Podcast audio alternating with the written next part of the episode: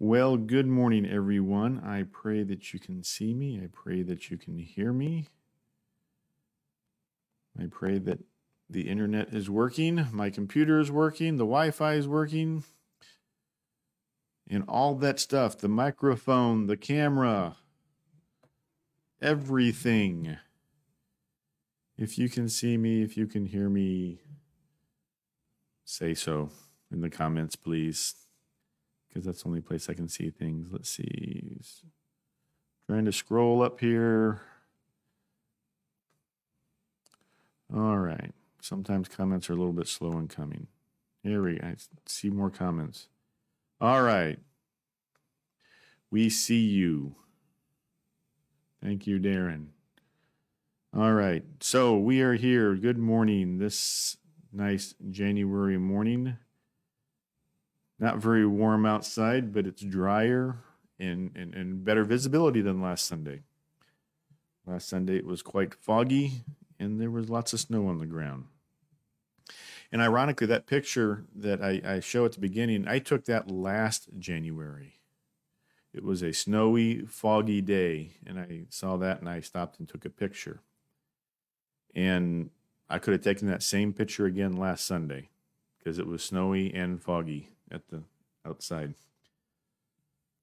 And uh, I, I, couldn't remember when I took that picture, but when I went and looked at the file, I, I actually put the date in the file name of the picture that said January 2020. So we had a foggy, snowy Sunday in January, two years in a row now. Well, for those who don't know, I am Pastor Nelson, Associate Pastor at Tower View Baptist Church in Kansas City, Missouri. If you want to know more about us, check out our website at towerviewkc.com, our Facebook page, Tower View Baptist Church. And as I said, we're in Kansas City, Missouri. Tower View with two words, not to be confused with Towerview, that's all one word and is in the somewhere in the, the state of Illinois sure they're fine people, just not us. And so this is our Sunday school lesson. We're continuing through the book of Luke this morning. Uh, continuing through the book of Luke this morning. Yes. My mind. Yes. Get with it. Okay, let's start with a word of prayer. Lord God, we just thank you and praise you for all the blessings that you give us, Lord. We thank you for the, blessings of salvation, the glory that you will provide for us someday in the future when we get to heaven, to outshine any of the agony and the pain that we face in this current world. You are the mighty God, Lord. We just pray all this in Jesus' holy and precious name. Amen. Well, as I said, good morning. We continue in through the book of Luke in our lesson plan this morning, and we are in chapter three. If you have your Sunday school lesson plan, we are in lesson number six. Um, yep, lesson number six, and we are in Luke chapter three. So so far in Luke's chapter one and two, we have seen the birth announcement by the angel Gabriel to the parents of John the Baptist and to the parents of Jesus. We have seen what happened at their birth, after their birth, in Jesus when he was 12.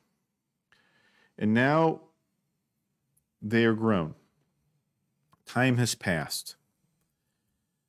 And one of the things that we sometimes complain about in scripture is, you know, well, there's no dates in the scripture. We don't know when anything happens. Actually, in Luke chapter 3, verse 1, it tells us exactly, well, year, anyways, when it happens. It says in Luke chapter 1, or in chapter 3, verse 1, it says, In the 15th year of the reign of Tiberius Caesar, while Pontius Pilate was governor of Judah, Herod was tetrarch of Galilee, his brother Philip, tetrarch of the region of Iturea, Trachonitis, and Lysanias, tetrarch of Abilene.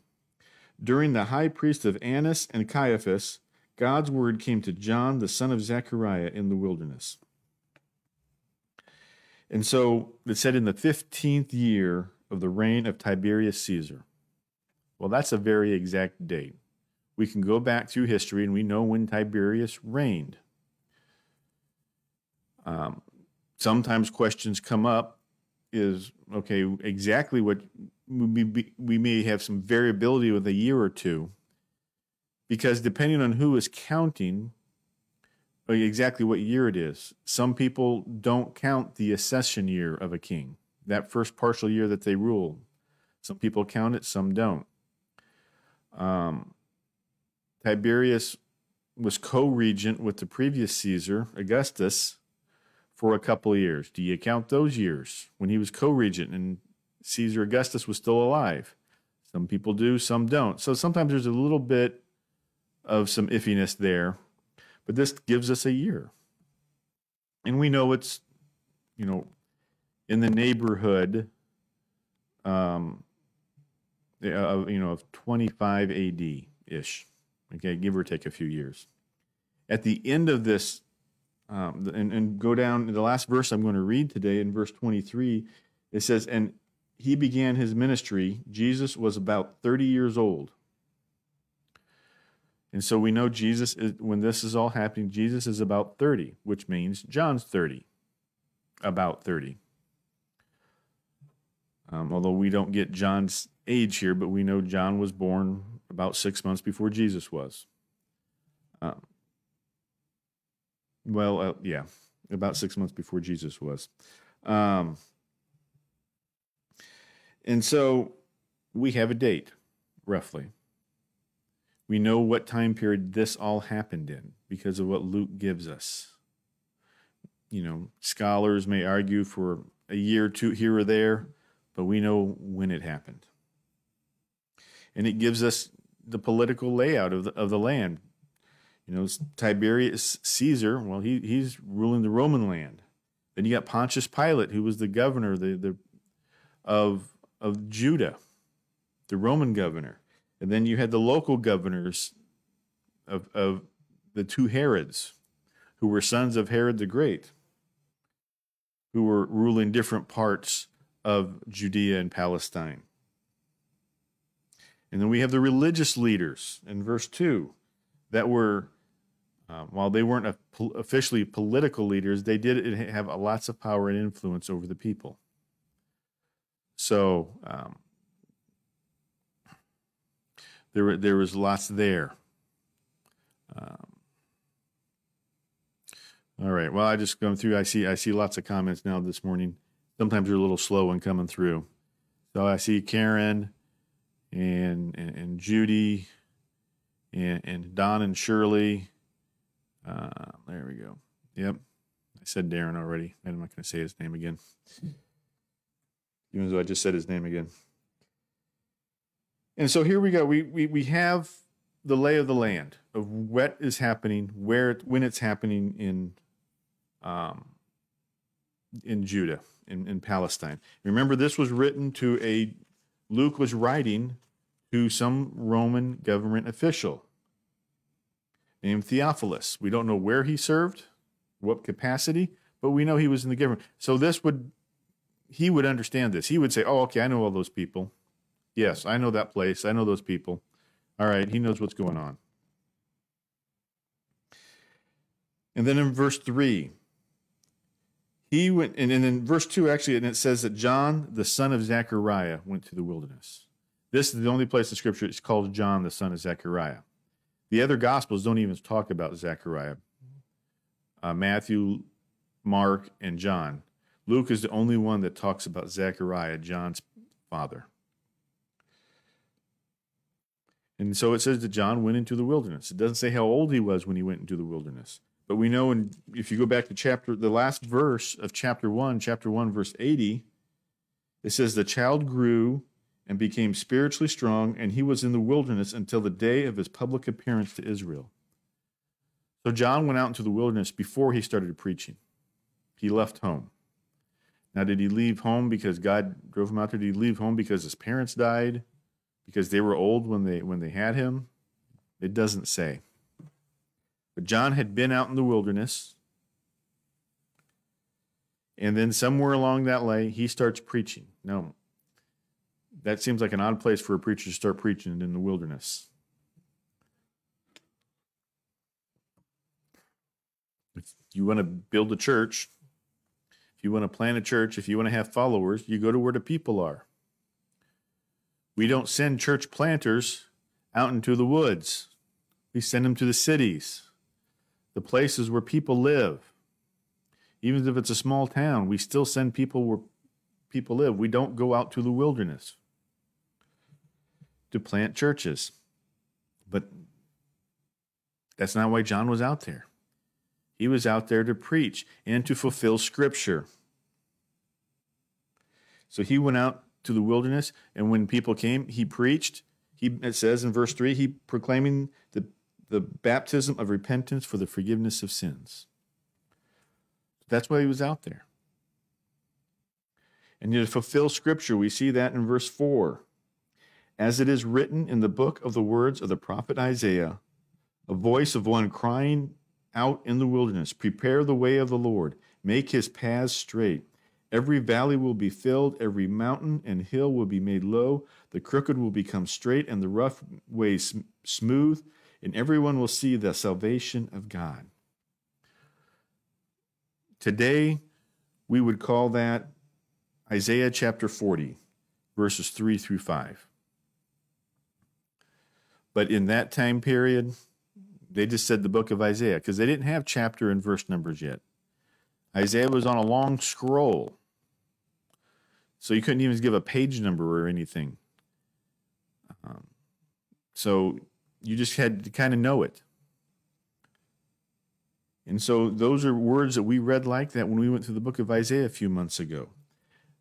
prophesying on the book of John, uh, Isaiah prophesying about John the Baptist. Obviously, Isaiah didn't know John, didn't know what he was going to do, how he was going to do it, when he was going to do it. But yet, at the leading of the Spirit of God, Isaiah wrote those words, and they were fulfilled. Nobody could predict who read those verses after Isaiah wrote them and before John came would say, Yeah, there's going to be some dude that's going to go preach out in the wilderness. No, we didn't know that. We didn't know, and they, had no way to predict a year or anything like that. Prophecy in Scripture is there that after it's that after it happens, we can go, oh, God's hand was in this. It's not there to show our, our in, intellect and say, oh, well, I know exactly how this is going to be fulfilled and who's going to do it and when. No. God's scripture, he doesn't, that's not the purpose of God's scripture. That's not the purpose of prophecy in scripture. In that, whether it's Old Testament talking about the Messiah or, or reading the book of Revelation talking about the future. That's not its purpose. It's not for us to be able to make charts and graphs and predict times and places and, and events and, and the names of every. No. None of that matters not until it happens. And if anything I've learned from reading scripture is however we think scripture is going to play out when we read the prophecy, that's probably not how it's going to happen. Because all the people in Jesus' day knew exactly what the Messiah was going to do. He was going to come through and he was going to kick some Roman butt. And he never did. In fact, the only butt he kicked were Jewish butt. When he went through the temple, and whipped people and turned tables over. And he called the Pharisees, called them out on their hypocrisy. He called them brood of vipers, which is what John's going to call people. And so here's John out preaching, fulfilling scripture. And we know from chapter 1 and 2 that John was also called by God, even before his birth. And now he is fulfilling what God said he was, he was planning to do when he called, when Gabriel went to Zechariah in the temple. When Isaiah wrote the words that he wrote in the book of Isaiah. Chapter, so in, in Luke chapter 3, verse 7, it says this He then, and that's John, he then said to the crowds who came out to be baptized by him, Brood of vipers, who warned you to flee from the coming wrath? Therefore, produce fruit consistent with repentance, and don't start saying to yourselves, We have Abraham as our fathers. For I tell you, God is able to raise up children from Abraham from these stones. The axe is already at the root of the trees. Therefore, every tree that doesn't produce good, good fruit will be cut down and thrown into the fire. Joel Osteen, he is not. This is not any preacher that preaches on TV or the radio. Why? Well, who wants to listen to that? Who wants to be called names? Who wants to be called snakes? Venomous snakes, no less. And being questioned for even being there. Why are you here? You need to repent, you evildoers. And then he starts answering their objections before they can even object. He says, because one of their one of their objections would be, well, we're we're children of Abraham. We don't need to repent. And he says, no. God doesn't need your flesh and blood. He doesn't need your genetics. He can raise up followers from rocks. And that's where I'm at because I'm not Jewish. So I must be a rock that God raised up. And then he said that God's judgment is ready. That's what the whole verse 9 the axe is at the root of the tree. Therefore, you know, produce, you know, fruit in your repentance. Not just words. So here's John. He's doing all the preaching backwards. He's preaching in the wilderness where there are no people. He begins his sermon by calling his, the people names. He doesn't it doesn't say that, you know, he's just calling them to repent and to change what they do. That's not how, you know, all the church growth preachers go. That's not seeker sensitive. That's not how you grow a huge ministry that's so big that you can buy a basketball arena to make it your church. That's not how any of that works. But that's not what John was interested in. John was a voice calling out in the wilderness. And you know what? Because he did it God's way and not man's way, people came to listen to him. We know from the Gospel of John that John the Baptist had disciples of his own. We know people came from the cities to listen to him. Whether they just were out traveling and they just happened to go by, or they came out specifically to listen to him. I think probably both happened. Probably began with the travelers. They went back to the cities and said, "Hey, there's this weird dude out there that's like dressed in camel skins and wild hair, and he's preaching." And some of the people were baptized, and and people got interested. But it's not how you build a ministry, not by today's standards. And he says, all of you need to repent. Even so, what you're Jewish, you still need to repent. It doesn't matter what, what your uh, ancestry is. It doesn't matter that your parent, you, you know, you, you're the son of a pastor or a preacher. It doesn't matter that your parents were Christians and they baptize you as an infant. Everyone needs to repent. God has no grandchildren, is, is a phrase I've heard. Each generation must repent and follow God on their own. They can't, what their parents and their grandparents did doesn't matter. You need to repent of your own sins for your own life. And so John is preaching this. Who the heck would listen to this? Well, the people did because it was from God. In verse 10, Luke chapter 3, verse 10, what then should we do? The crowds were asking him. So people were like, okay, what do we do? What, what is this fruit that we're supposed to do? How do we show that we've repented? Verse 11, he replied to them, The one who has two shirts must share with someone who has none. The one who has food must do the same. Tax collectors came, also came to be baptized, and they asked him, Teacher, what should we do?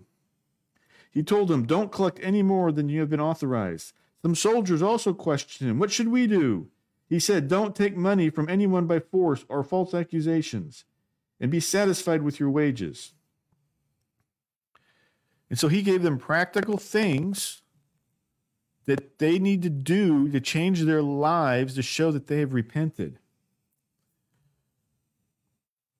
Those who have two shirts or two tunics, depending on your translation, that's the shirt layer that's against the skin. And then they had a, they would have a, the long cloak that you see that was was over that that you we normally uh, think of, of, what people wore in Bible times.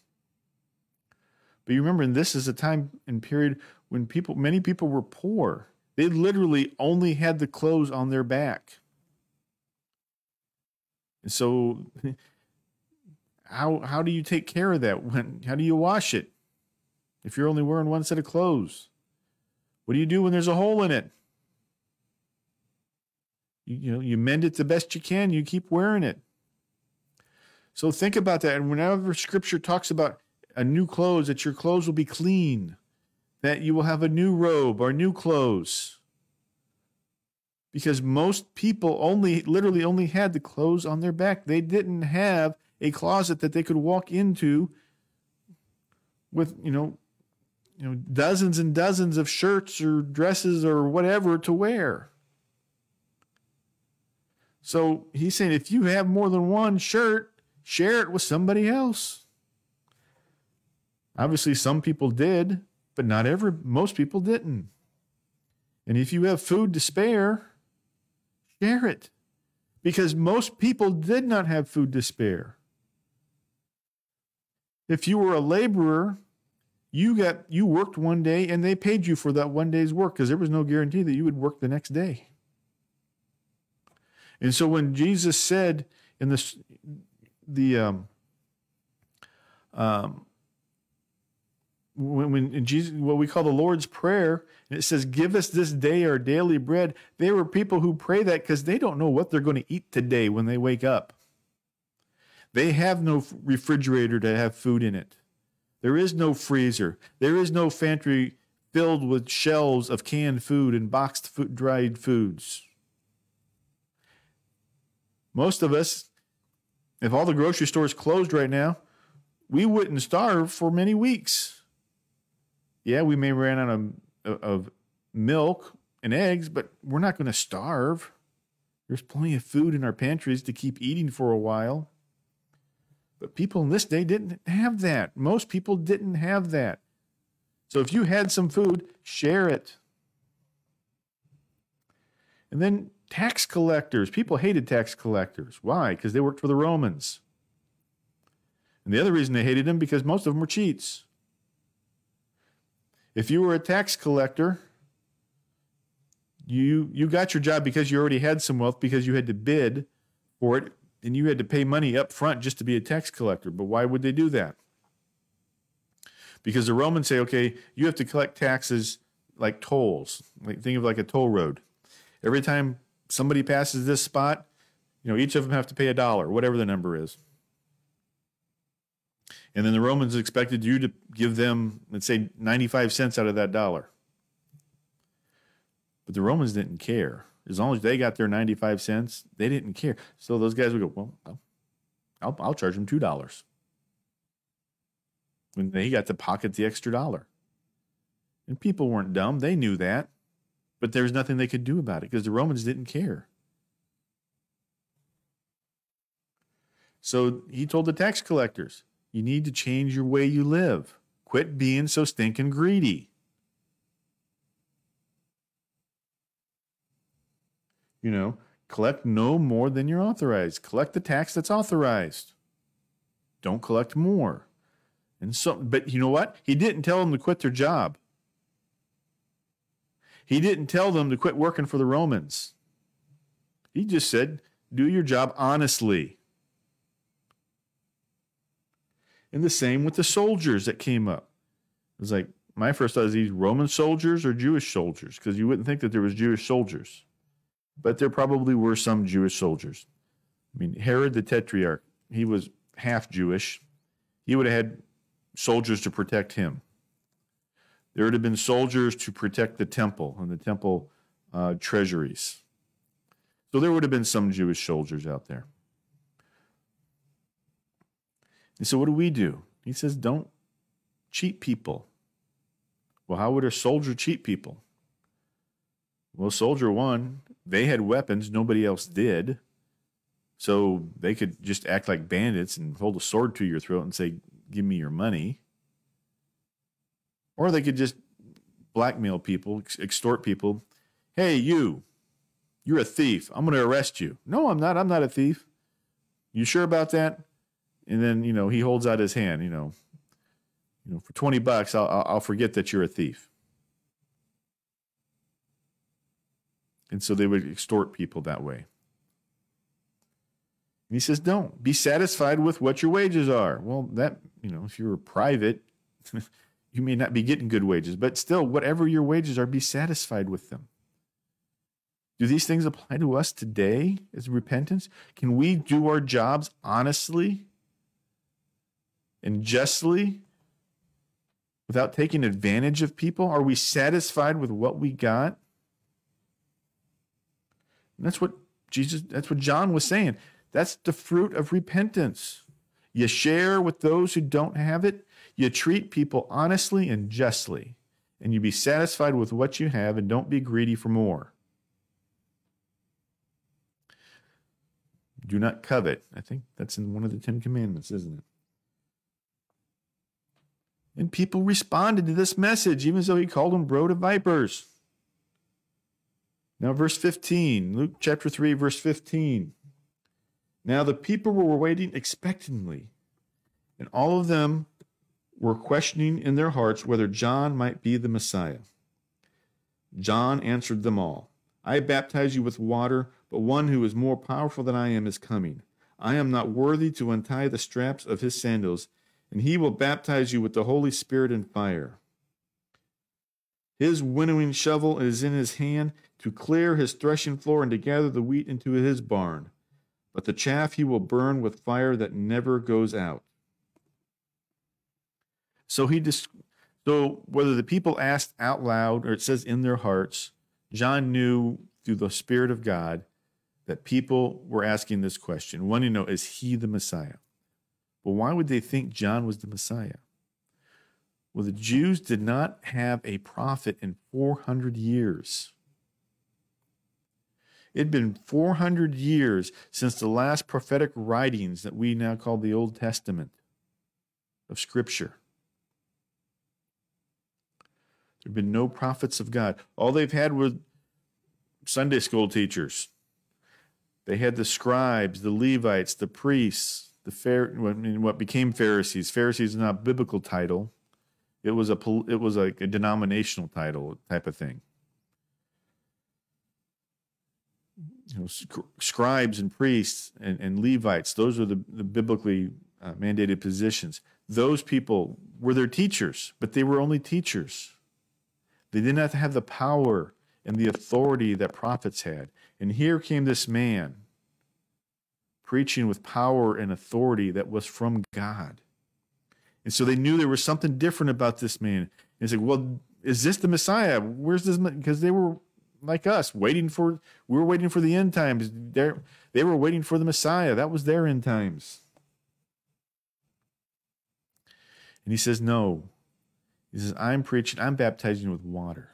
But the Messiah is going to come with the Holy Spirit and with fire. And he said, He is going to be so much higher than me, I'm not even worthy to untie his shoes. Imagine what position you would have to be in that you took a job that your job was to untie the shoes of somebody else.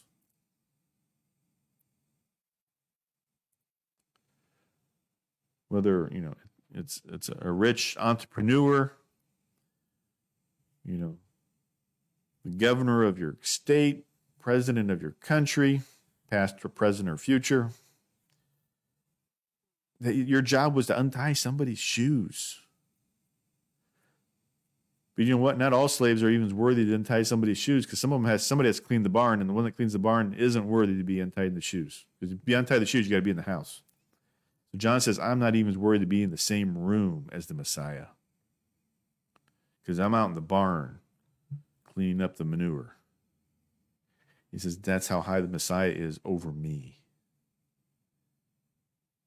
The Messiah is going to come with fire. Is that good fire or bad fire? Is that the good fire, the refiner's fire that purifies metal that you need to forge iron and steel and, and to forge metals? The fire that you use to cook? Or is this a destructive fire of judgment? As you might guess, I'm going to say both. Scholars argue, it's like, well, it has to be one or the other. And it's like, no, it doesn't have to be one or the other. One, we know John just mentioned up in verse 9 that, you know, judgment's coming and those who don't who, who don't repent are going to be thrown into the fire when their tree is chopped down. And now here he talks about the chaff from the wheat that's thrown into the fire because the chaff is not useful for eating, so you burn it. But he, he even mentioned something. He says, the fire that never goes out in verse 17. So he mentions the eternity of the judgment fire. And so as we read John's words here, think about it, as you go through the Gospels, how many of these themes and words that Jesus uses too? Is he copy John? No, they're both led by the same God, the same Holy Spirit. And so John was preparing the people for these words that Jesus was going to speak. So John started using them. So when Jesus started speaking to them, the ones that listened to John said, Oh, that's not new. That's what John was saying. Because John was preparing the way for Jesus. While John introduced these terms, Jesus explained them better. He fulfilled them. He amplified them.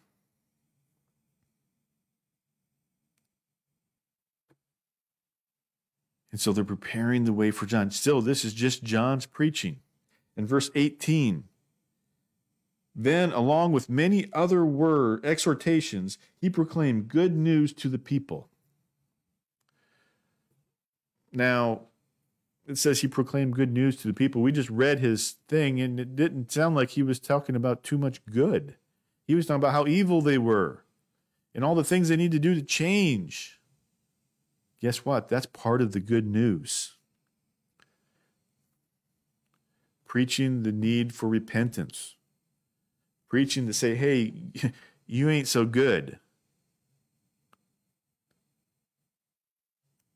No one is righteous, no, not one. You need to you need to repent and turn to God. That's your only option. And that's part of the good news. In verse 19 and 20, we get like kind of the rest of the story of what happens with John. But when John rebuked Herod the tetrarch because of Herodias, his wife, his brother's wife, all the evil and all the evil things he had done, Herod added this to everything else and locked him up in prison. John up in prison. So, yeah, John wasn't, by worldly standards, he got into politics. He preached against the leader of the day. Why? Well, Herod, who claimed to be a Jew, claimed to be a follower of God, married his brother's wife. She had divorced she had got divorced, and, and by Jewish law, that that's incest to marry your, your, your sister in law, even though they were only half brothers. By Jewish law, that's wrong. And so John called him out on it, and apparently called him out on some other things. And so he was arrested, and we know from the other gospels what happened to John. He lost his head. Luke doesn't cover that here. But then in verse 21, we get the beginning of Jesus' ministry. Verse 21 When all the people were baptized, Jesus was also baptized. And as he was praying, heavens, heaven opened, And the Holy Spirit descended on him in a physical appearance like a dove. And a voice came from heaven You are my beloved Son. With you I am well pleased. So Jesus came out to be baptized, and we see this in all the Gospels. And here it says that as he was after he was baptized, he prayed. What he prayed, I don't know. What was his posture of prayer? Was he on his knees? Was he standing up? Did he have his hands folded? Did he have hands up? Doesn't say.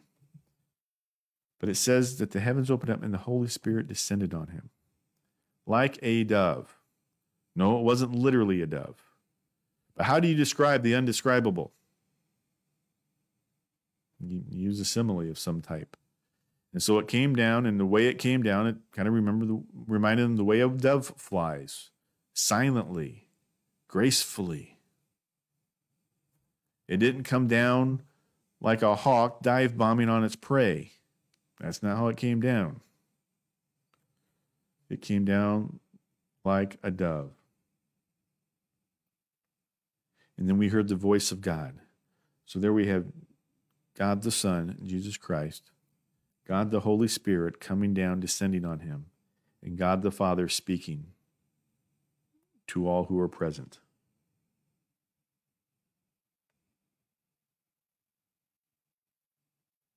As we have the Trinity there. And it says in verse 23 and he began his ministry. Jesus was about 30 years old and was thought to be the son of Joseph. So in the earlier chapters, we you know it just it said Joseph and Mary, you know, the parents, the father and mother of Jesus. Practically speaking, that's what they were. They were adopted parents. They didn't have to say adopted parents every time. But now, as they get to the genealogy, you know, everybody assumed that he was the son of Joseph, but we know because we read the first part that Jesus was the son of God.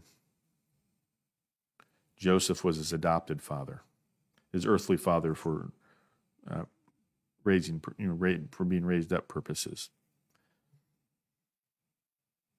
And he was 30 years old, about 30 years old. So was he 29, 31? We don't know, but he was about 30 years old. And so we get the ministry of John the Baptist. We get the ministry, the beginning of the ministry of Jesus. The rest of this chapter, of chapter 3, is a genealogy. It goes all the way back to Adam. We know the beginning of the book of Matthew has a genealogy. The names don't all match up. We don't know why. There's lots of speculation, but we just don't know why.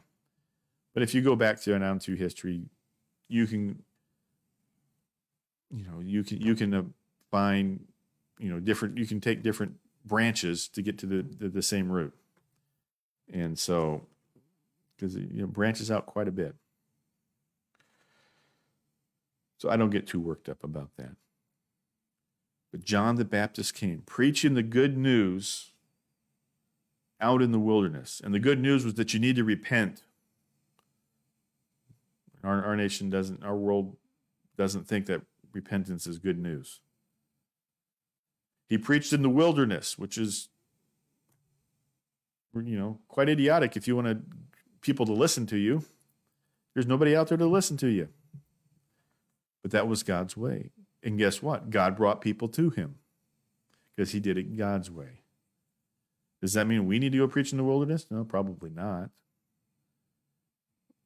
We was was your birth announced by an angel to your parents? Probably not.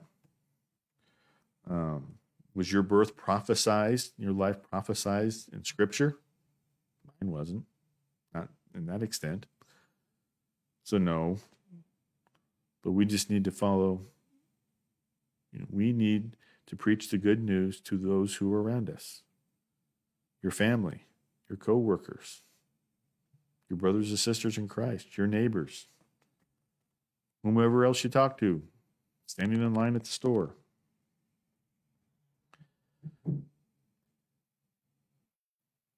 And that's what God calls us to.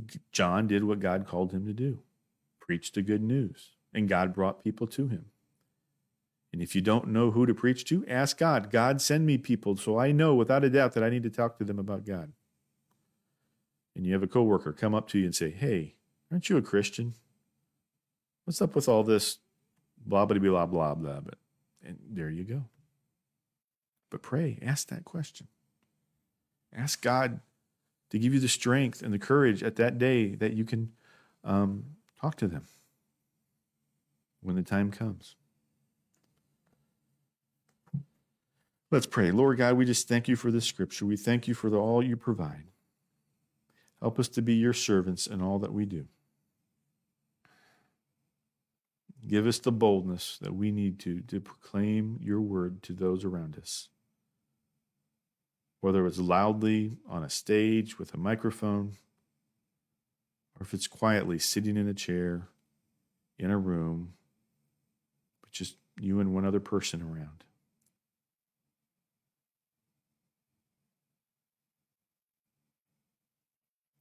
Help us to be your servants in all that we do. We just pray all this in Jesus' holy name. Amen. Well, I thank you for watching. I thank you for listening this morning. Um, I see some other people came on. Let's see. I'm trying to read comments, and my computer is moving slowly. Um, let's see. Wow. Uh, my work computer's working overtime right now, so I can't get through all the comments right now. But I thank you for watching and listening this morning. Once again, I'm Pastor Nelson Nisley, Associate Pastor at Towerview Baptist Church. Check out our website at towerviewkc.com, our Facebook page. Uh, if you need to get a hold of us, you can call our church, call or text our church, 816 368 1330. And what are, what are your questions? What are your comments? What are your thoughts? Um, you go to our website, you can find our email addresses. Um, so, how, however you need to get in touch with us, let us know that we can how we can pray for you, how we can help you, uh, and, and, such. So, uh, this morning uh, we will have church at ten thirty here at Towerview. We have drive-in church. Uh, turn your radios to ninety point seven FM, and you can listen to the service. Uh, Pastor Darren will be preaching from inside this morning. We are going to uh, the goal is to stream the sermon, the sermon only, uh, maybe the song right before the sermon uh, this morning. So the church starts at 10:30. Darren will get up to preach from 10:50ish or so. Um, so be on standby for that if you can't make it to church this morning. Um, that will be on any even if the stream fails because internet, Facebook, computers. Um, we pre-recorded Darren's sermon, so even if the stream fails, we will get his sermon up online. Maybe a little bit later, but it will be up online. So I, I pray that God's Holy Spirit will touch you today, touch you for salvation, touch you for repentance, touch you for strength for today, whatever that entails for you. So thank you for watching. And I thank you for listening. God bless and have a blessed day.